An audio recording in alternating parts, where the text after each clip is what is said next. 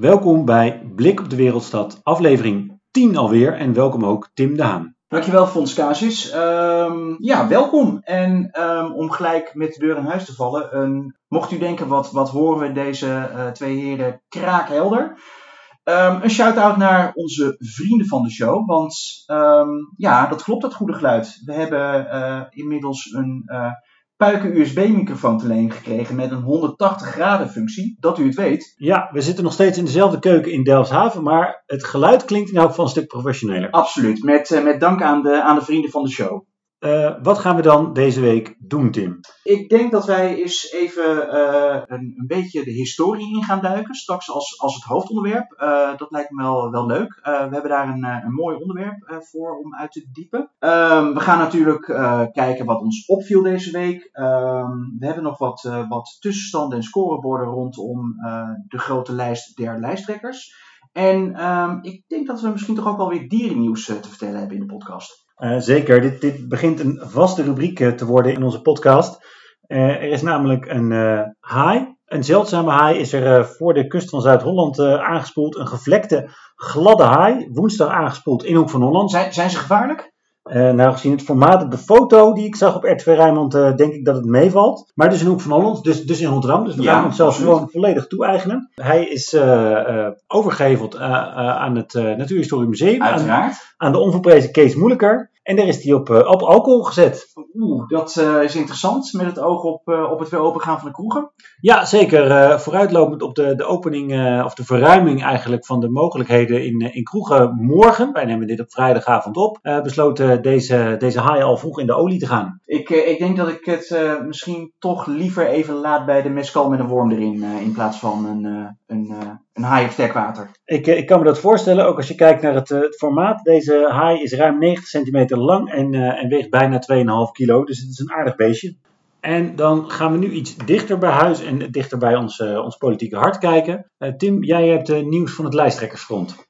ja, absoluut. Nou, we hadden eigenlijk al een, een tweetal personen ja, min of meer al wel um, afgedaan. Maar ja, daar moesten de leden ook nog wel wat over zeggen. Allereerst nieuws vanuit Leefbaar Rotterdam. En waar zaten zij afgelopen zondag? In traditiegetrouw zaten zij in, in Lommerrijk uitstekende locatie voor Leefbaar. Ja, daar viel een besluit van uh, af de besloten ledenvergadering van Leefbaar Rotterdam. Waar is unaniem uh, Robert Simons verkozen tot, uh, tot lijsttrekker. Nou ja, dat, hij was ook de enige kandidaat, dus dat is, dat is geen verrassing. Interessant overigens ook dat er voor Leefbaar Rotterdam via Vers Beton en de onvolprezen Chris Albers de komende periode meer aandacht is. De eerste column daarover is al verschenen op het Vers Beton platform.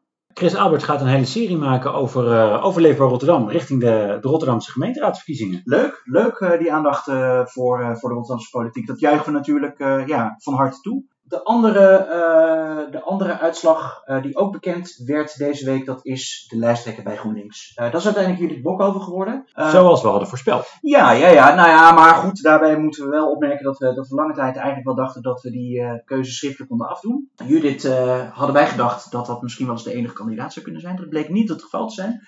Want ook Deborah Fernald en Astrid Kokkelkoren mengden zich ook in de strijd. Nou ja, maar dit werd natuurlijk een landslide overwinning door de, door, door de wethouder uh, Judith Bokhoven en, en, en GroenLinks prominente, kunnen we wel zeggen. Nou, dat was toch een tikje spannender als je het, uh, als je het proces verbaal erop uh, op naslaat. Er waren twee rondes voor nodig. in de eerste ronde viel Deborah Fernand af, maar was opvallend dat zowel Judith als Astrid beide evenveel stemmen haalden, 113 stuks. En er was een tweede ronde nodig. Ja, nou ja, toen neem ik aan dat, uh, dat de leden massaal hun keuze hebben gemaakt en die 40 uh, een, een duidelijke voorkeur hebben uitgesproken. Nee, ook daar, was, uh, ook daar zat het vrij dicht op elkaar. Um, uiteindelijk zorgden slechts vier stemmen in de tweede ronde voor het verschil en voor de winst van Bokhoven. nou, dus allereerst natuurlijk de felicitatie aan jullie ja. Bokhoven. Kunnen we dat nog uh, daar iets over zeggen, CQ duiden uh, van, van het feit dat het zo'n klein verschil was? is het lood om oud ijzer voor de leden van GroenLinks in Rotterdam? Ja, dat weet ik niet. Wat ik, wat ik, wat ik misschien ook wel denk, is dat uh, deels ook door de onderwerpkeuze van, uh, van Astrid Kokkelkoren. Die, uh, ja, die koos een thema waarmee ze die lijsttrekkersverkiezing wilde ingaan. Dat was het, het thema wonen um, en, en de problemen op de, op de woningmarkt. Goede keuze, denk ik. Het, is het thema van de, van de gemeenteraadsverkiezingen. ja, absoluut. En, en gedurende de, de, de campagne, um, de interne campagne vond bijvoorbeeld ook het woonprotest in Amsterdam plaats. Ehm, en ik denk dat het toch ook wel een, een scherp profiel heeft gegeven. En ik denk dat het ook voor, uh, voor de achterban, voor de leden uh, van, van GroenLinks een, een zeer herkenbaar onderwerp is. En een onderwerp waar men zich grote zorgen over maakt. Ik denk dat, dat, denk dat het ook wel heeft bijgedragen aan uh, een, een, ja, een stem voor, voor als dit. Ja, en, en wat was de inzet van, uh, van Judith? Ja, die was volgens mij wat, wat, wat breder. Ik denk natuurlijk ook wel um, ja, haar ervaring en haar uh, track record als, uh, ja, als, als, als eerdere lijsttrekker van GroenLinks en als, als wethouder. natuurlijk zeer actief op mobiliteit, op ja, vergroening van de stad. Dus wat dat betreft op zich ook onderwerpen waar, ja, waar de, de, de leden en de stemmer van GroenLinks zich, zich ook ja, warm voor, voor maken. Kunnen we dan zeggen dat de leden moesten kiezen tussen een meer ideologisch gedreven verhaal en een meer pragmatische politicus? Dan zou je, en dan zou jouw uh, keuze voor pragmatisch zou dan Astrid zijn. Uh, en uh, ja, ideologisch Judith. Ja, Astrid die, die een, een thema heel concreet bij de horens probeert te vatten en zegt dat dat moet een speerpunt worden? Ja, dat zou kunnen. Tegelijkertijd zou ik ook niet willen verhullen dat, dat dat woningdossier dat het op zich ook wel een zekere ideologie met zich uh, meebrengt. Uh, dat is een, een, een onderwerp, een, ja, een, een probleem waar, waar we echt al een tijd lang mee te maken hebben. En wat taai is, wat lastig, wat lastig ook op te lossen is. Dus ik denk dat je daar op zich ook nog wel behoorlijk wat ideologie in kwijt kan hoor. Nou ja, natuurlijk in hoe ga je het vervolgens ook oplossen. Ga je meer bouwen en waar ga je bouwen?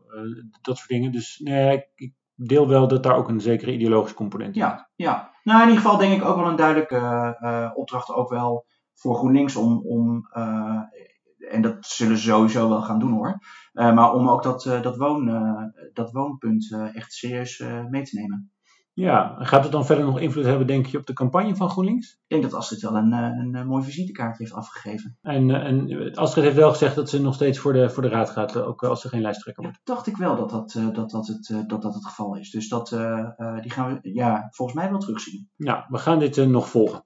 Goed, na deze uh, afwikkeling van de huishoudelijke mededelingen gaan we over uh, naar het uh, nieuws van de, van de Cool Single, de politiek met de kleine P. Ja, het was, een, het was een, op zich weer een, een, gemiddeld drukke week. negen bijeenkomsten vonden de plaats in en rond de raad. één werkbezoek aan Museum Boymans en zeven commissies. En tot slot ook nog één actualiteitenraad. In totaal, ik heb even geturfd, 29 uur bruto vergadertijd. En alles alleen op dat werkbezoek na, hoewel ik daar ook wat foto's op Twitter heb gezien, te volgen via het raadsinformatiesysteem. Kijk, dus ook de kijker thuis kon weer meegenieten van de, van de terugkeer van de Rotterdamse Raad. Absoluut, absoluut. En Tim, wat viel je dan op deze week in de Rotterdamse gemeenteraad? Ja, wat mij misschien wel het meest opviel, um, dat was de actualiteitenraad. En met name de starten van afgelopen donderdag. Wat je af zou kunnen doen als onderling gekibbel. Maar tegelijkertijd ook een interessant kijkje uh, geeft in het toepassen van de verschillende raadsinstrumenten. Dus nou ja, ik zou zeggen voor, voor, een, uh, voor een John Bell van het Pericles Instituut, die, uh, die daar veel training over geeft, is het een, is het een interessante casus. Wat, wat gebeurde er? Ja, laat ik het even, laat ik het even inleiden. Verkoelen, Ellen Verkoelen van 50PLUS, die wilde een actualiteitenraad aanvragen naar aanleiding van de week van de dementie of de dag van Alzheimer, dat ben ik even vergeten, dat is me ontschoten. Enfin, de Griffie um, had uh, richting de raad uh, de behandeling van deze actualiteitenraad afgewezen. Had geadviseerd die niet te behandelen. Uh, nou ja, daar was Ellen uh, en de Vroede boos over. En die poogde via een ordedebat dit toch op de agenda te krijgen. Uh, de burgemeester, burgemeester Abetalen, die reageert daar wat gepikeerd op. En ja, die beschuldigt eigenlijk wel Ellen Verkoelen ervan dat ze in orde tijd een inhoudelijk debat probeert te voeren. Daar is Ellen Verkoelen vervolgens weer boos over. En die voert aan dat al haar onderwerpen altijd worden afgevoerd zonder een duidelijke, uh, zonder een duidelijke reden. Vervolgens reageert uh, burgemeester Abu daar weer op en uh, pakt ja, eigenlijk wat geagiteerd het reglement van orde bij. Pagina 13. En geeft aan dat, dat Ellen Verkoelen de dag ervoor prima dit in de commissie had kunnen agenderen. Dan wel er nu een regeling van werkzaamheden van te maken, zodat die later in de commissie wordt besproken. Of zelfs een twee minuten debat voor de komende raad uh, aan te vragen. Maar ja, dat kost dan weer uh, minuten van 11 Koelaar spreektijd. Ja, dus, dus Ellen wil, of uh, sorry, mevrouw Verkoelen wil wel de ophef, maar niet de lasten. Ja, ja, ja, absoluut. Ja, ja. Nou ja, en, en je ziet op een gegeven moment ook wel dan in, die, in die actualiteitsraad ook wel wat, nou ja, het is geen klassieke 22-23 verhouding die, die, die Ellen Verkoelen altijd aanvoert. Oppositie-coalitie. want ook wel bij de oppositie zie je wat twijfel. Enerzijds nou, wil men wel coulant zijn in het, in het agenderen van een actualiteitenraad. maar tegelijkertijd, ja, wat is, wat is nou de actualiteit van het onderwerp? En had dat niet op een ander moment gekund? Ja, sowieso lijkt het me na afloop van de dag van de dementie, of volgens mij was het World Alzheimer Day, maar ook daar wil ik even vanaf zijn. Uh, lijkt me dus een beetje zinloos. Of, tenzij je alvast begint aan volgend jaar, maar dan, dan wederom kan je zeggen in de commissie. Uh, ja, ja, inderdaad. Ja. Nou ja, tot slot doet, doet NF nog één poging om, om zelfs ook de werkgeverscommissie erin te betrekken. Dat is zeg maar de commissie die ook weer deels gaat over, uh, over het personeel, uh, wat, wat, wat ook de raad ondersteunt. Um, en, en ja, eigenlijk op die manier zo indirect invloed uit te oefenen op de taakopvatting van de griffie en, en specifiek dan hun adviezen. Het afwijzen van een, van een, van een verzoek tot een, uh, tot een actuaar, dan wel het, het honoreren daarvan. En dan in het bijzonder het afwijzen als die aan worden gevraagd door 50 plus. Ja, absoluut. Maar nou ja, daar, daar wil echt al helemaal de burgemeester niet in meegaan. En ja, een meerderheid van, van de raadsleden die in dit debat ook betrokken worden, willen er ook niet meegaan. Ik vond het een interessant kijkje met hoe de verschillende um, raadsinstrumenten de revue passeerden. En, en nou ja, hoe je toch ook wel scherp moet zijn als raadslid waar je wat um, inzet. Dus je kan het pogen om, om, om er een actua van te maken, maar als je dat niet voldoende voorbereidt, ja, dan, dan zie je dat het ook alweer een beetje terug staat in je gezicht. Ja, en gaat dit nog een staartje krijgen? Nou ja, staartje. Ik denk gewoon, uh, als ik het uh, goed begrijp, uh, in de afsluiting van het debat wordt het gewoon een regeling van werkzaamheden. En dat betekent dat het in de commissie wordt geagendeerd en daar wordt behandeld. De plek waar het hoort. waar het hoort. Ja, inderdaad. Zou ik zeggen wel ja. Wordt vervolgd. Fons, wat, wat viel jou op afgelopen week? Nou ja, ook, ook actueel, maar dan meer actualiteit buiten de, de Rotterdamse gemeenteraad. Um, eigenlijk waar wij het vorige week uitgebreid bij stilstonden, namelijk het gedrag van Feyenoord supporters, radicalisering daarin, hooligangedrag, ja. vernielingen aan, aan deze en gene, kregen deze week nogmaals een, een, een vervolg. Dus het, de actualiteit van vorige week bleek nog verder actueel, omdat namelijk uh, vorige week zondag op 19 september er stenen door de ruit gingen en, en leuzen werden gekalkt of leuzen werden geroepen bij de directeur van Feyenoord, Mark Koevermans. En, en ook een van de vrienden van de Maas uh, werd, uh, werd lastiggevallen. Uh, en wederom werd dit, dit voorzien van de tag RJK, Rotterdam Jongerenkern. de, nou de harde kern die, die het niet zo op heeft met, met de roze kameraden. Maar dus ook niet met een aantal andere Feyenoord betrokkenen. Nee, en waarschijnlijk ook niet met, uh, met de ontwikkeling van Feyenoord City. Uh. Daar, daar lijkt het in elk geval wel uh, op, ook op. Dus ze hebben een, een, brede hekel aan alles wat maar een soort nieuw is. Mm -hmm. Ja. en en wat mij opviel een beetje, eigenlijk waar we het natuurlijk vorige week ook over hadden, van wat zou nou de, de, de gemeente, zou die daar nou mee aan de slag moeten? Jij, jij refereerde bij nog even aan het Rosse Stembusakkoord, dat ja. de, de pas benoemde wethouder Vincent Karremans van de VVD hier, hier ook mee, mee aan de slag ging. overigens vond ik ook wederom in lijn met waar we het vorige week over hadden, wel weer een treurig dieptepunt dat de, de trainer van Feyenoord reageerde ook nog op dit incident en die noemde het heel betreurenswaardig. Ik denk dat je hier toch wel met, met krachtige bewoordingen uit, uit, uit de hoek had kunnen komen. Ja, overigens uh, was deze casus ook uh, een onderwerp in de actualiteitenraad. Waar trouwens ook aangehaald door, door uh, Ellen Verkoelen. Die zei van ja, maar waarom kan dit dan niet worden behandeld in, uh, in de commissie uh, Veiligheid? Waar dan toevallig diezelfde dag ook de aanpak radicalisering, extremisme en polarisatie 2018-2022 werd behandeld. Maar daar was de burgemeester ook duidelijk vrij gedecideerd over. Er was uitgebreid over gesproken en de conclusie was toch echt wel dat dit behandeld kon worden in de, in de actualiteitsraad. Misschien ook wel gezien de actualiteit. En ik denk dat de commissie er ook misschien nog niet aan wil om, om deze mensen te betitelen als geradicaliseerd. Uh, nee, ik vermoed dat dat, dat dat een brug te ver is. Uh, overigens was de, was, was de raad wel uh, eigenlijk vrij unaniem in en, en stevig in de veroordeling van, van de gebeurtenissen. Daar, ja, laat daar geen duidelijkheid, onduidelijkheid over bestaan. Ja, wat wij eigenlijk vorige week ook al wel constateerden.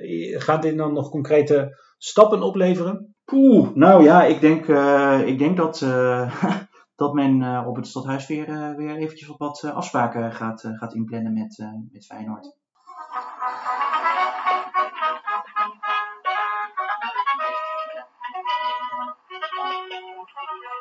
Nou, met dit intro ehm, starten wij wederom een, een, trip down memory lane. Onze huishistoricus Tim de Haan is weer deze week, denk ik, letterlijk in een onderwerp gedoken uh, uit de Rotterdamse politieke geschiedenis.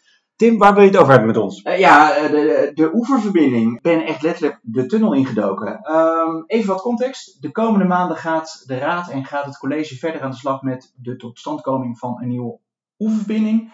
Kralingen Feyenoord. Um, dat konden we ook lezen op RTV Rijnmond om het, uh, om het, het gemak van de Rotterdamse derby uh, Excelsior Feyenoord uh, te, te, bevorderen?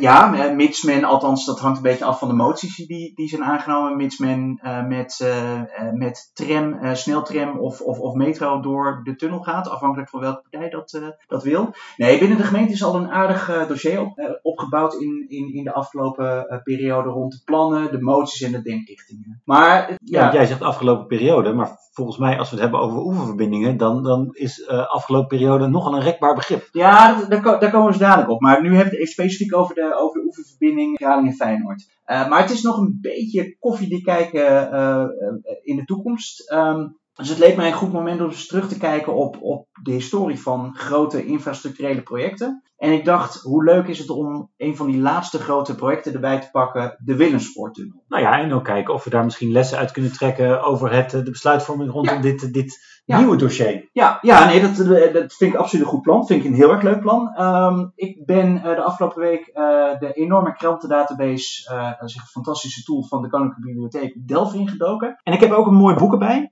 Sporen onder de stad van Herman Moskowiter. Een redelijk bekende Rotterdamse schrijver die, die de nodige publicaties over Rotterdam en zeker over architectuur en, en, en bouwgeschiedenis op zijn naam heeft staan. En uh, ja, ben er, eens, ben er eens goed ingedoken. Ja, de Willemspoortunnel. Ja, de Willemspoortunnel. Je... Even de praktische details. Uh, wow, hoe lang die is? Nou nee, ik bedoelde meer wanneer uh, opgeleverd. Ja, ja, ja. ja. ik, ik wou zeggen, ik, nu word ik vastgepind op, op het aantal meters en het aantal caissons wat nodig was. En, nee, opgeleverd 15 september 1993, nog geen tien jaar later na de besluitvorming in 1984. Ja, en dan hebben we het dus over de tunnel eigenlijk van station Blaak.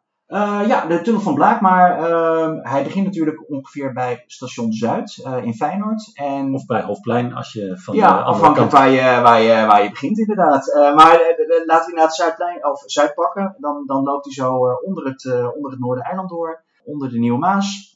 dan pakt hij het hele tracé waar eigenlijk nu de binnenrotte overheen ligt.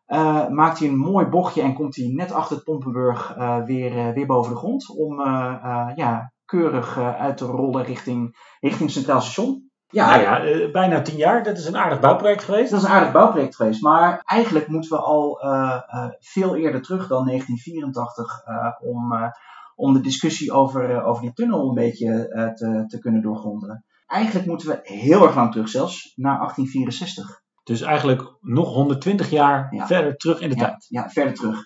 Um, ehm, 1864 is de periode dat, dat, dat eigenlijk Nederland toch een beetje in een stroomverstelling komt met de verschillende spoorverbindingen. Nederland is relatief laat uh, op het Europese continent, uh, daar waar het uh, spoorlijnen aangaat. Terwijl Nederland heel snel was, want na Engeland waren wij het tweede land waar een stroomtrein reed, namelijk van Haarlem naar Amsterdam, ja, de Arend. Ja, ja, maar daarna heeft het nog wel vrij lang ja, geduurd voordat, voordat het hele net aan elkaar werd geknoopt en het uh, was vooral een, een, een, een zeer divers netwerk aan verschillende uh, spoorlijnen die, die door het land liepen. En het werd echt tijd voor Nederland om dat dus een beetje aan elkaar vast te knopen. Ja, de, de tijd dat wij één Nederlandse spoorwegen hadden, lag nog, nog ver, ver in de toekomst. Dat was, ja, en, en, en Rotterdam was, ja, dat was dan niet heel veel beter gesteld. Eigenlijk had, had Rotterdam op de Noordhoever twee grote stations uh, Delftse Poort en het Maasstation, uh, waar nu ongeveer uh, ja, het oude Tropicana ligt. En ja, op Zuid, daar eindigt natuurlijk ook een, een lijntje. Ja. En dat, ja, dat werd dan met, met, met pontjes of met, met paardentrams binnen de stad werd je verder geleid. Overigens was natuurlijk die behoefte aan enige afstand tot Zuid ook anders ingegeven. In de tijd dat de Rotterdamse haven groeide, werden er arbeiders vanuit Brabant geworven. Ja. De, de, en die moesten in quarantaine. En dat gebeurde op de Zuidoever. Jazeker, ja, ja, ja. Maar je ziet inderdaad door die, door die enorme sprong, dat zag men ook wel was een, was een periode van grote infrastructurele uh, uh, ontwikkelingen van Nederland. De, ja, de nieuwe waterweg is op dat moment ook ontstaan. En ja, men, men voorzag eigenlijk wel een enorme sprong van, van die Rotterdamse haven. Ja, om, om al die goederenstromen goed, goed te laten lopen was echt, ja, was dat spoor ook belangrijk. En men besloot een, uh, een, uh, ja, dat spoor door te trekken. Men heeft toen al wel uh, gestudeerd op, op, op mogelijke tunnelbouw. maar dat was ja, in die periode 18, 1860, 1870 ja, echt, een, echt een brug te ver. Te complex, um, te ingewikkeld. Dus men besloot tot een spoor dwars door de stad. Een luchtspoor op, ja, waar, waar nu eigenlijk de... Ja, op hetzelfde tracé. Ja, op hetzelfde tracé. En um, een grote brug over de, over de Nieuwe Maas. En uh, ja, er moesten ook wel wat forse ingrepen plaatsvinden op, uh, op de Zuidoever. Het eiland van Feyenoord werd doormidden gegraven. Uh, daar kwam de Koningshaven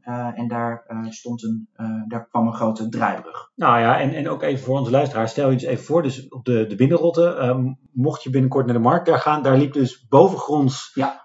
enkele meters in de lucht, boven je, ja. liep, liep daar een spoorlijn, natuurlijk ja. oorspronkelijk nog met, met stoomtreinen. Ja, absoluut. Ja. Maar. Dat, dat, ja, je kan het tegenwoordig niet meer voorstellen. Nou, daar waren de notabelen waren er ook niet per se heel positief over. Want dat, ja, dat, dat was natuurlijk een, een behoorlijke ingreep op hun, ja, op hun uitzicht en, en op hun ja, gezondheid ook wel. Ja, en, en, je noemt het even tussen neus en lippen door, maar het is ook misschien wel goed om even bij stil te staan. Het Noordereiland, dat is, dat is niet een eiland altijd nee, geweest. Nee, nee, nee, nee. Er zijn, ook wel eens wat, wat, wat mythes over, uh, uh, waarin, uh, waarin de bewoners denken dat, dat het een eiland is wat bij het centrum hoorde. Nee, het, het, het was gewoon een stuk, stuk Feyenoord wat is afgesneden met, een, met een haven. En dat was nodig, omdat op de Nieuwe Maas een, een brug er lag. Daar konden lang niet alle schepen onderdoor, dus die hadden echt een doorgang nodig om aan het achterland te komen. Dat was dan de oude Willemsbrug? Uh, ja, dat was de oude Willemsbrug inderdaad, ja. En um, ja, dat achterland, dat is, wel een, dat is wel een enorme discussie. Want je ziet een enorme lobby op gang komen uh, van met name uh, de scheepsindustrie. de werven die, die in het achterland lagen. Maar natuurlijk ook ja, alle, alle, alle vervoerders, alle maritieme vervoerders. Um, ja, bruggen, ja, dat betekende vertraging. Ja. En wat wel interessant is, is dat, dat er destijds ook, ook bij de totstandkoming van, van ja, dat hele spoortracé dwars door de stad er ook nog een, motie is ingediend. Die heeft het niet gehaald. Maar die, uh, die stelde voor om eigenlijk um, um, standaard de bruggen open te laten staan. Uh, zodat schepen er altijd tussendoor konden. En pas als de trein er zou komen, dan zouden de bruggen gezakt moeten worden. Zodat het treinverkeer doorgaan kon. Heeft het niet gehaald, maar het gaf wel aan uh, ja, hoe, men, hoe men er ook wel naar keek vanuit, vanuit de scheepvaart. Ja, die, die trein is een beetje nieuwerwetse onzin. En, en ja, die moesten maar rekening mee houden met, Ja. met de belangen van de haven. Ja, eigenlijk wel, eigenlijk wel, ja. En ehm nou ja, men, men was ook wel kritisch op die bruggen en ook niet onterecht. Ehm want eh, die draaibrug die er, eh, die er lag bij de Koningshaven, ja, die was eigenlijk best, eh, best smal en, en, en eh, niet, niet al te breed. En dat leidde in 1918 tot een fors ongeluk. Een Duits, een Duits schip knalde vol op, eh, op die draaibrug. En eh, ja, het spoor lag er, lag er weken uit. Een enorme stop natuurlijk. en die ontwikkeling leidde ook wel tot, tot het idee van ja, dat moeten we gaan verbeteren. Die verbetering die werd gerealiseerd in 1928 met eh, de bekende hefbrug. Ja, dat, dat, was, dat, dat, was echt een staaltje ingenieurskunst. Daar, ja, daar, daar, daar liep iedereen voor uit. Hoe prachtig dat wel niet, eh, dat wel niet was. Nou, en nog steeds natuurlijk is het een, een, een beeldbepalend icoon eh, Ja, aan, de, aan de zuidkant Ja, van, de, ja, van de rivier. En nee, dat waren er dus twee, want er was ook een, een vergelijkbare brug in de verbinding tussen het Noordereiland en de, de Noordoever. Ja, dat was, eh, dat was, dat was natuurlijk die, die grote stalen eh, Willemsbrug die daar, eh, de oude Willemsbrug, de eerste Willemsbrug die daar, die daar lag. Nee, Of je hebt dan spoorbrug, Nee, spoorbrug. Er lag, Ja. lag een brug naast. Lag parallel aan de, aan de, aan de verkeersbrug lag, lag de spoorbrug inderdaad, ja. Eh, eh, westelijk lag de spoorbrug, oostelijk lag de, lag de verkeersbrug. Nou, je ziet dat daar nog steeds... ehm, Dat verklaart trouwens ook waarom die rare slinger daar zit Ja. op de, richting de verlengde Willemsbrug. Omdat daar dus inderdaad eh, het spoor liep en dan moest je nog weer onderdoor. En, Absoluut, ja. Daar is inderdaad, die inpassing is later, is later gemaakt inderdaad. Interessant is dat je de discussie over dat spoor weer op ziet laaien na het bombardement. En de Duitsers die hadden eigenlijk het idee om aanvankelijk dat luchtspoor, waar ook de nodige schade aan was, op te doeken. En als variant eh, dacht men over een oostelijke variant, eh, om dat spoor eigenlijk veel meer richting IJsselmonde eh, te duwen en het daar over de rivier te laten steken. Dus parallel aan de Brienenoord, zullen we maar zeggen. Ja, zo ongeveer. Een beetje tussen de Brienenoord en, en, en, en de Esch in. dus een beetje tussen wat men nu bedenkt. Ja, eigenlijk waar, waar men nu naar op zoek Ja, is. ja, ja, ja. Maar nou ja, dat, dat, dat, kwam uiteindelijk niet, dat kwam er uiteindelijk niet. Maar het denken over dat knelpunt, want men, ja, men beseft wel zo'n zo'n spoor dwars door de stad. Niet ideaal. Dat is niet ideaal, nee. En in 1954 werd de werkgroep oeververbindingen opgericht om daar verder op te studeren. En die concluderen eigenlijk al vrij snel dat tunnels veel belemmeringen op, uh, op, uh, ja, oplossen. ja, dat is nogal een open deur. Nou, het is een beetje een open deur. Zeker als je denkt dat je nog 30 jaar daarna moet voordat het besluit wordt ja. Ja, ja. Maar um, wat je ziet, en dat is, de, is ook een enorm optimisme uh, door, uh, door de wederopbouw, uh, maar zeker ook door de civiel-technische kunstjes naar de watersnoodramp. Er staat echt een, een, een, ja, een, een optimisme dat ingenieurs alles kunnen. En tegelijkertijd zie je ook dat er um, langzaam maar zeker ook, want ja, de besluitvorming over, over, een, over een oefenverbinding is nog niet gelijk op dat moment nodig. Zie je dat er ook wel een soort van bouwmoeheid ontstaan. Uh, zeker uh, met ingrijpende tunnelbouw die op dat moment ook al in de, in de stad plaatsvindt. Um, de metrotunnel uh, Centrum Zuidplein die in 1968 wordt opgeleverd. Nou, daar is op zich natuurlijk iedereen ongelooflijk trots over. Maar tegelijkertijd is de stad ook wel één grote bouwput in die periode. Overigens is het in, in die context wel interessant wat, je, wat jij terecht denk ik schetst, is hoe langer is gediscussieerd en, en nagedacht over voordat dit tot stand komt. We noemen het net al even nog mm -hmm. 30 jaar zeg maar, tussen de periode met men denkt, nou een tunnel ja. is wel leuk ja. en het besluit werkelijk wordt genomen. Dat, dat besluit, die, die gemeenteraadvergadering heb ik wel eens begrepen, over die, die uh, metro, waarvoor ook de hele Koolsingel open moest, om ons ook misschien goed om even te realiseren. Die vergadering heeft heel lang geduurd, volgens mij tot diep in de nacht. Ja. En er stonden twee agendapunten op. Namelijk dus dat die Koolsingel moest open. Ja. En de prijs van het kaartje ging, van het tramkaartje, volgens mij ging met een kwartje omhoog. Ja. En het merendeel van die vergadering ging over dat, dat kwartje. Dus in zoverre, daar was de raad vrij snel over uit. Nou ja, die, die metro die moet komen, die Koolsingel moet maar gewoon open en, en doorpakken. Ja. Ja, klopt. En uh, uh, om, om even terug te grijpen op, op, de, op de discussie over de oefenverbinding. Wat je ook uh, vaak terug ziet keren, en dat is met name ook vanuit architectonisch oogpunt. Uh, is, uh, ja, is de esthetiek. Een tunnel is, is echt een civiel-technisch uh, kunststukje. Maar een brug, ja, die verbindt ook zo mooi twee delen aan elkaar. Echt letterlijk. Zichtbaar, Nou ja, de, de, de Erasmusbrug, hè, 25 jaar staat hij ja, er nu. dat is wel... Ja, net gevierd. Ja. Wat, je, wat je wel ziet, want um, in, in 1877 is, is, zijn die Maasbruggen opgeleverd. Die, dat, dat spoorviaduct. Dus langzamerhand zie je dat ook wel um, ja, de levensduur van die Maasbruggen ten einde loopt. En ja, er moet echt wel wat, uh, wat mee gebeuren. Rotterdam is zelf als gemeente vrij kordaat. En in 1975 besluit ze zelf die oostelijke verkeersbrug uh, aan te pakken. En daar een nieuw voor te maken. Dat is uh, de huidige Willensbrug die in 1981 werd, werd opgeleverd. Tegelijkertijd zie je dan op een ander bestuurlijk niveau dat er ook een besluit valt. Op zich besluit de Tweede Kamer in 1977 tot aanleg van een spoortunnel. En uh, dat is ook het jaar, in 1977, dat er een uh, schip, uh, net als in, in, in, tweede, in 1918, ja, tegen de brug aan knalt. In dit geval niet de draaibrug, maar tegen de hef. Ja, de noodzaak tot, tot ja, ondertunneling, tot wordt, ondertunneling wel... wordt op die manier, ja, daar wordt men wel extra op gewezen. Maar wat lastig is, is dat die besluitvorming, die draalt. Ja, men, men, men komt niet helemaal goed tot besluitvorming. En dat, dat biedt ook wel kansen voor tegenstanders van een tunnel om voor verschillende brugvarianten te, te pleiten. Is er een duidelijke reden waarom er zo wordt gedraald, of is het meer gewoon een samenloop van omstandigheden? Nou, ik denk dat het deels een samenloop van omstandigheden is. Op een gegeven moment zie je ook, uh, dat komt wel iets later ook nog, dat daar ook verkiezingen ook nog een rol in, uh, in spelen. Een interessante, een interessante persoon daarin is, is Waldex Kooijman.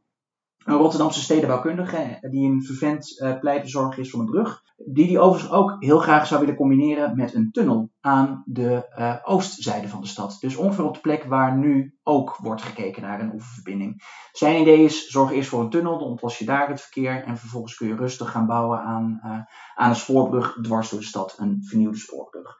Uh, wat ik al zei, Kooijman, een interessante figuur, omdat hij ja, gepassioneerd met, met, met, met stedenbouw bezig is, met civiele werken. Maar ook omdat hij als 15-jarige jongen in 1968, als ik mij niet vergis, ook al furoren maakte. De lokale kranten schreven erover met een nieuw ontwerp voor een verkeersknooppunt. Nou, dat was zo indrukwekkend dat hij ja, langs mocht komen bij, bij de ingenieurs van Rijkswaterstaat.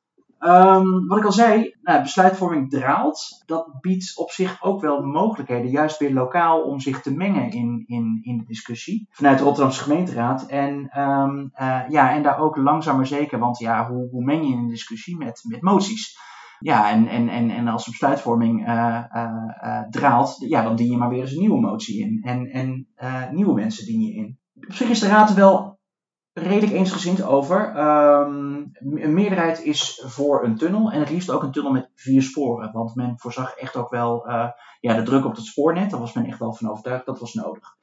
En wat ze, eh, de raad handig doet, is dat ze zich in eh, de discussie met de minister en de Tweede Kamer manoeuvreert.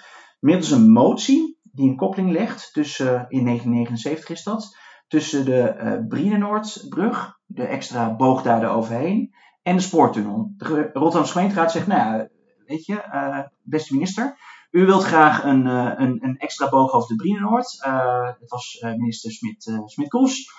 Op zich denk ik ook wel een beetje van de Vroom Vroom partij misschien toen al. Um, de Brienoord was een knelpunt, daar was uitbreiding op nodig. Nou, dat is prima. Maar daar werken we alleen maar aan mee als wij in Rotterdam ook een spoortunnel krijgen met vier sporen. Ja, en als, ik, als jij zegt Nelly Kroes, dan denk ik Bram Peper. Ja, dat, dat, dat, komt, dat komt iets later in beeld. Daar komen we nog op. Hou, hou me even vast.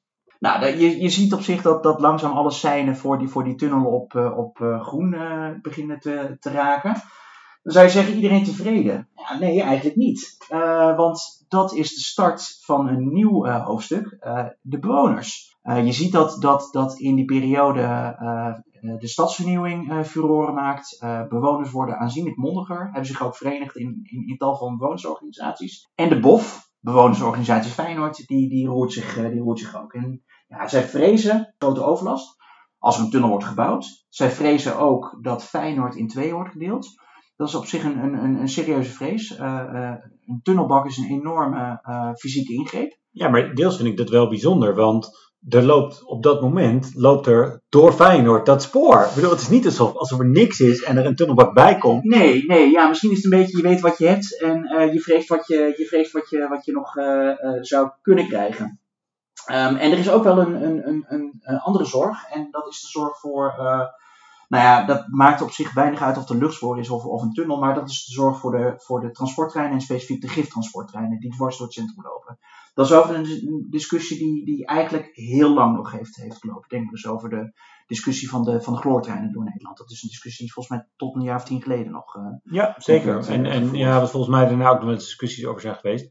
Wat er wel interessant is ook wederom een soort de andere kant van die discussie. Was waarschijnlijk dat er op de Noordoever zorg een behoefte was aan die tunnel. Om die ja. trein in elk geval niet meer bovengronds door het centrum van Rotterdam te leiden. Ja, dat, dat, dat, dat speelde absoluut mee. Ja, ja. Nou ja, wat, wat, wat die bewonersorganisatie Feyenoord bepleit, zegt ja, we willen een brug. En als dat niet kan, dan willen we een veel langere aanloop van die tunnelbak. Dus die, die, die tunnel moet al veel eerder op Zuid uh, de grond in en niet pas op het allerlaatste moment. Nou, dat is interessant, want um, wat je vervolgens ziet is dat de besluitvorming weer draalt. En uh, de reden daarvoor ligt ook wel een beetje in de verkiezingen van 1982. De gemeenteraadsverkiezingen, die maken het niet makkelijker.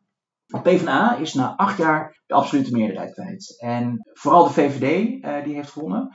Maar samen met, met, het, met het CDA ja, gooien ze toch een beetje de kont tegen de krip ja, hebben uh, een tijd lang geen zin uh, om zich al te veel te bemoeien met, met besluitvorming. Um, ja, en daarmee ligt ook de besluitvorming uh, stil. Dat biedt in alle plannenmakerij ook weer mogelijkheden voor nou, een een, uh, een Kooiman die weer een, nieuwe poging doet om, uh, om, om voor zijn brug te pleiten. Maar ook interessant is, is de, de architect Weber, bekend van, van de Paperclip op, op Zuid. Die, die bepleit een compleet andere oplossing. Die zegt, ja weet je, misschien moeten we maar een, een, een, hele omweg gaan, gaan plannen voor die treinen. En die had bedacht dat er misschien maar eens een Botlek-spoortunnel naast de Benelux-tunnel moest komen. En dan zouden er via een grote omweg zouden de treinen naar Rotterdam Centraal rijden. En Rotterdam Centraal zou op dat moment een kopstation worden en niet meer een doorgaanstation. Nou ja, en natuurlijk vanuit het idee van treinen die de haven bedienen, uh, geen onlogische gedachte. Op zich ook weer geen onlogische gedachte. Uh, het grootste struikelblok wat je op dat moment ziet in de plannen voor de tunnel is, is de kosten. Ja, hoe gaan we het regelen? Je had het net over, uh, over de discussie over, het, over de kaartjes. Ja. Nou, ook dat is geopperd. Uh, er is geopperd om, om de kaartjes tussen Rotterdam en Dort uh, uh, duurder te maken. Gewoon een toeslag erop. En het idee was dat dan ongeveer per jaar 1,1 miljoen dat op zou leveren. Dat zou guldens. Dat zou dan over een periode van 50 jaar worden uitgesmeerd. Nou, dat, dat, dat scheelde weer een aardige slok op een borrel. Langzaam zie je dat we toch wel richting een definitief besluit komen. 1983 besluit de Rotterdamse Raad nogmaals positief over de tunnel. Maar, um, wat ik al zei, weer een besluit weer extra moties. De wensenlijst groeit. Die groeit, ja. Niet alleen mag, mag de tunnel Rotterdam geen cent kosten. de tunnelbak op Zuid moet ook nog eens langer. En, Wat is de wens van de bewoners? Ja, dus ja, daar is ja, wel dus- degelijk naar Ja, je, je, je, ziet, je ziet dat, dat, dat ja, hoe langer het traject duurt, hoe meer mensen eh, de kans krijgen om, om, om te rijpen, ook in, in de geest van die raadsleden. Eh, nou ja, dan begint toch ook wel een beetje eh, het rijk te bokken. En, en, en wat lachig te doen. Ja, gekscherend zegt men in Den Haag, ja, misschien moeten we dan maar een, een één enkelsporige tunnel aanleggen. of ja, desnoods een pont. Eh, het wordt allemaal zo duur. Ja, en dan moest ik ook wel bezuinigd worden. De jaren tachtig Ja, was, was ja, de, ja, tijd dat er echt werd bezuinigd in Nederland. Dus ik snap wel dat men nou ook dacht, ja hallo. Ja, die, nou, die bezuiniging werd dus ook toegepast op, eh, op, op het hele tunnelontwerp. Dus ja, er ging redelijk de kaasgaaf eroverheen. Eh, de tunnel werd iets minder diep. Een damwandje werd iets minder dik. Plafondafdekking werd iets ja, minder opgevuld. Ga zo maar door. Dus er werden nou ja, in ieder geval op papier eh, een hoop bezuinigingen eh, behaald. En eh, de minister ja, had, een, had een deal. Het zou vandaag de dag in, de, in de Europese aanbesteding absoluut niet meer kunnen. Maar bijna op de achterkant van een bierveeltje werd een, werd een begroting uitgetekend. Een vaste ruwbouwprijs en een variabele afbouwprijs. En vervolgens eh, werd de bouwer die daar eh, nou, wel oren naar had, eh, besloot daar een wat bredere bouwcombinatie omheen, omheen te formeren. Die uiteindelijk de klus ook, ook kreeg. In januari 1984 is college en eh, minister akkoord. En in maart 1984 gaat de Raad nogmaals akkoord. Slechts vijf stemmen tegen. Twee keer de CPN, dat was de volledige CPN-fractie, de communisten. Ehm, twee keer de VVD. eh, een hobby. Ja. De treinen rijden op subsidie. ik denk het inderdaad. Eén, ja, eh, George van Gent, eh, een bekend eh, oud eh, VVD-raadslid, was, was ook tegen. En eh, één, ehm, één eh, PvdA-raadslid eh, ja, stemde eigenlijk ook tegen, tegen zijn, eh, zijn fractiebesluit in. Was een vervente eh pleitbezorger van stadsvernieuwing. En ja, die, die eh, was wel behoorlijk op de hand ook van, van de bewonersorganisatie Feyenoord en zag het uiteindelijk niet, eh, zitten. Nou, dan denk je, eh, dan, eh, dan kan de damwand in de grond. Maar nee, zo was het nog niet. Er moest eigenlijk nog, nog flink worden gestreden. Allereerst met bewoners. want op zich waren die natuurlijk wel ja, deels gehonoreerd in hun wensen voor een, voor, een, ja, voor een langere tunnel. Maar ja, hoe zit het met de geluidsoverlast? Hoe zit het met de trilloverlast? Er moest van alles worden geregeld. Bewoners die tijdelijk eh, elders gehuisvest zouden kunnen worden. Bewoners die in, eh, op momenten van piekbelasting van de bouw eh, in, in hotels eh, gehuisvest zouden kunnen worden. Ehm, maar ook ondernemers die, die vreesden voor compensatie. De hele markt moest natuurlijk op een zeker moment ook worden, worden verkast. Daar waren we ook zorgen over. Maar de grootste, de grootste onderhandeling was met name tussen de gemeente Rotterdam en NS.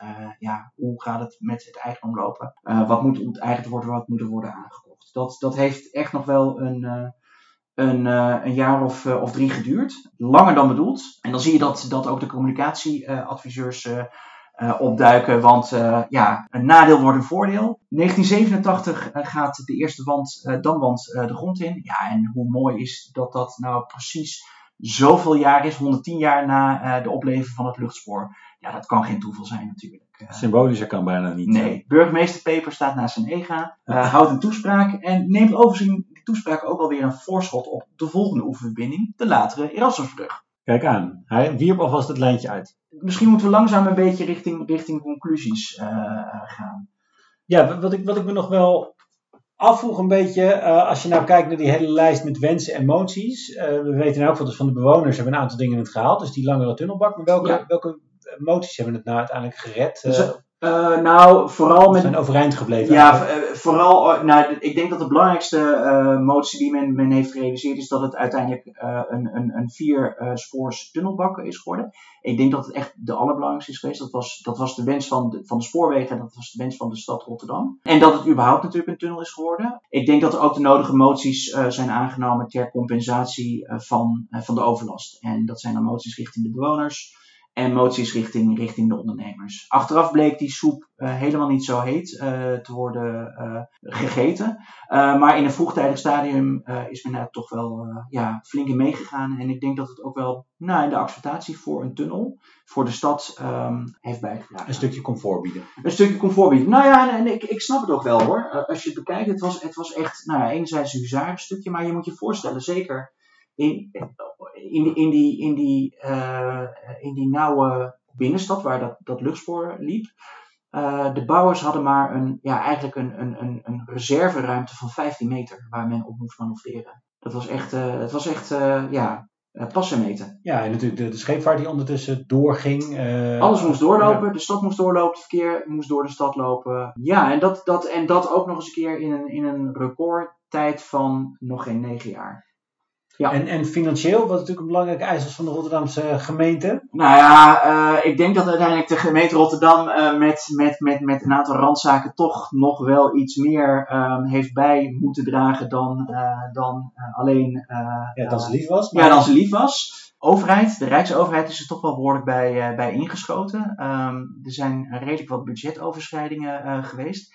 Ik denk als je het een beetje met een natte vinger doet, dat men um, een kwart boven het budget is uitgekomen. Uiteindelijk op 950 miljoen gulden, als ik me niet vergis. Natuurlijk een kolossaal bedrag, zeker in die periode. Ja. De bouwcombinatie klaagde ook wel steen en been, maar nou ja, in het veld werd gezegd, och, uh, misschien dat, dat, dat de hoofdonderneming uh, uh, op papier verlies leed. Um, de dochterondernemingen deden het best aardig. En dan, dan de, de conclusies verder, zeker als we kijken ook naar de andere oeververbinding. Ja, nou. Dit eerste parallel die je heel makkelijk kan trekken is dat, als ik jouw verhaal hoor, dat er eigenlijk voor het eerst in de jaren 40 werd gesproken over die oostelijke oeververbinding. Dus, uh, ja, ja, ja, die kwam echt... Uh, concrete ideeën daarover? Concrete ideeën waren, waren dus al veel eerder. Sterker nog, in, in 1864 is er op een aantal tekeningen ook al uh, nou, wat gefilosofeerd over een oostelijke verbinding. zelfs ook nog gefilosofeerd over een mogelijke tunnel, wat toen echt een brug te ver was. Kunnen we daarmee zeggen dat eigenlijk, als het aanlooptraject zo lang is, dat daarmee die oostelijke oefenverbinding onvermijdelijk is geworden? Of uh, werd uh, een aantal jaar geleden? Ja, ik, ik denk het wel. Ik, ik, ik vind het toch wel verrassend om te zien dat, dat al zo lang, uh, als je het even doorrekent, zo'n 150 jaar, eh, eigenlijk al um, men het belang van zo'n oostelijke verbinding inziet. Dat was voor mij wel een grote verrassing, dat, dat eigenlijk in, in, in alle schetsen en verkenningen toch die oostelijke verbinding altijd weer terugkomt als variant. Wat ik ook een interessante vond, is dat, dat qua vergunning het allemaal niet zo enorm ingewikkeld is. Daar was men over het algemeen vrij snel over uit. Het meest ingewikkeld is denk ik Nederland-Polderland en Nederland met uh, als decentrale uh, eenheidsstaat. Dus al die verschillende varianten, waar ook nog een Nederlandse spoorwegen bij komt kijken, eigenlijk een soort van staat binnen de staat. Ja, wat toen in elk geval, denk ik, ook een soort transitie, in elk geval tijdens de bouw, denk ik, een soort transitie doormaakte van volledig staatsbedrijf naar, naar zelfstandig bedrijf, ja. de, de NV. Um, ja, die maakt, het, die, maakt het, uh, die maakt het heel erg complex en heel erg stroperig. Um, en wat daarbij denk ik ook nog speelt, is dat hoe langer de besluitvorming duurt, hoe meer mogelijkheden er zijn om ja, het pakket van eisen uit te gaan breiden. Want ieder besluit, ieder moment dat je zegt nu gaan we erover besluiten, is een reden nou ja, voor de volksvertegenwoordiging, uh, zeker vanuit Rotterdam, om daar weer een nieuw pakket aan, aan, aan eisen bovenop te leggen. Ja, wellicht ook in, in Rotterdam uh, voor de Raad dat coalitiepartijen of oppositiepartijen een beetje gelijnd moeten worden. Ook met, met wensen, waarmee dus ook allerlei dingen uh, via moties opeens een plan in worden, worden gefietst. Dus ja. we kunnen er wel berekenen dat als er eenmaal concreet richting een voorstel voor de oefenverbinding gaan, dat er nog links en rechts wel wat wensen zullen worden ingediend. Ja, dat, dat, dat zal mij niks verbazen. En, en, en, en als een raad het dan ook een beetje handig doet, dan zie je dat, dat uh, ze worden aangenomen en, en de lijst met wensen ook, uh, ook groter wordt. Groot verschil overigens is in dit geval wel, is dat bij de bouw van de Willemsvoortunnel Rotterdam uh, nou ja, het standpunt had en, en daar ook in werd gehonoreerd. Althans, achteraf werd die soep iets, iets minder heet gegeten, maar dat dat zij geen cent zouden bijdragen. In deze, in deze variant, uh, de nieuwe oefenverbinding, um, staat het Rijk ingetekend voor 200 miljoen. Uh, en andere partijen, waaronder Rotterdam, voor 280 miljoen. Dus uh, Rotterdam moet nu wel degelijk de portemonnee ook, ook, ook trekken. Ja, wat ik me in dat opzicht nog wel afvroeg, een beetje, natuurlijk in 1954 kwam die, die werkgroep oefenverbinding. -huh. dat is natuurlijk ook de periode, vlak daarna denk ik dat er gas wordt ontdekt. Er zijn natuurlijk allerlei bouwprojecten in Nederland en überhaupt allerlei dingen uh, mogelijk gemaakt door, door Gronings gas. Dat was toch jarenlang het middel om allerlei problemen ja. dicht te smeren. Ja. Um, nou ja, we hebben nu het Wopke Wiebesfonds voor, voor, voor investeringen in elk geval. Ook grote infrastructurele projecten worden daarbij genoemd. Zou het kunnen zijn dat, dat zoiets ook weer mogelijk maakt, in elk geval denken mogelijk maakt dat er geld is om dit te realiseren. Nou, dat zou ik wel een interessante vinden inderdaad. Ja, misschien moeten we maar eens een claim neerleggen vanuit Rotterdam op, uh, op dat fonds. Nou ja, ik zou het niet, uh, niet onverstandig vinden. Zeker, uh, er wordt natuurlijk heel duidelijk nu gekozen voor, of tenminste er wordt heel duidelijk voorgesorteerd op een, op een verbinding zonder auto. Ja. dat, dat past natuurlijk in de duurzaamheidsopgave. Ja. Uh, dus, dus in dat opzicht zou het interessant zijn. Ja. Wat ik ook een hele interessante vind, is, is de, de trots die in Rotterdam is op die civiel-technische kunstwerkjes. Dat men niet per se alleen maar voor het esthetische gaat, maar echt ook voor, voor de kunstjes die, die de ingenieurs weten, weten aan te leggen.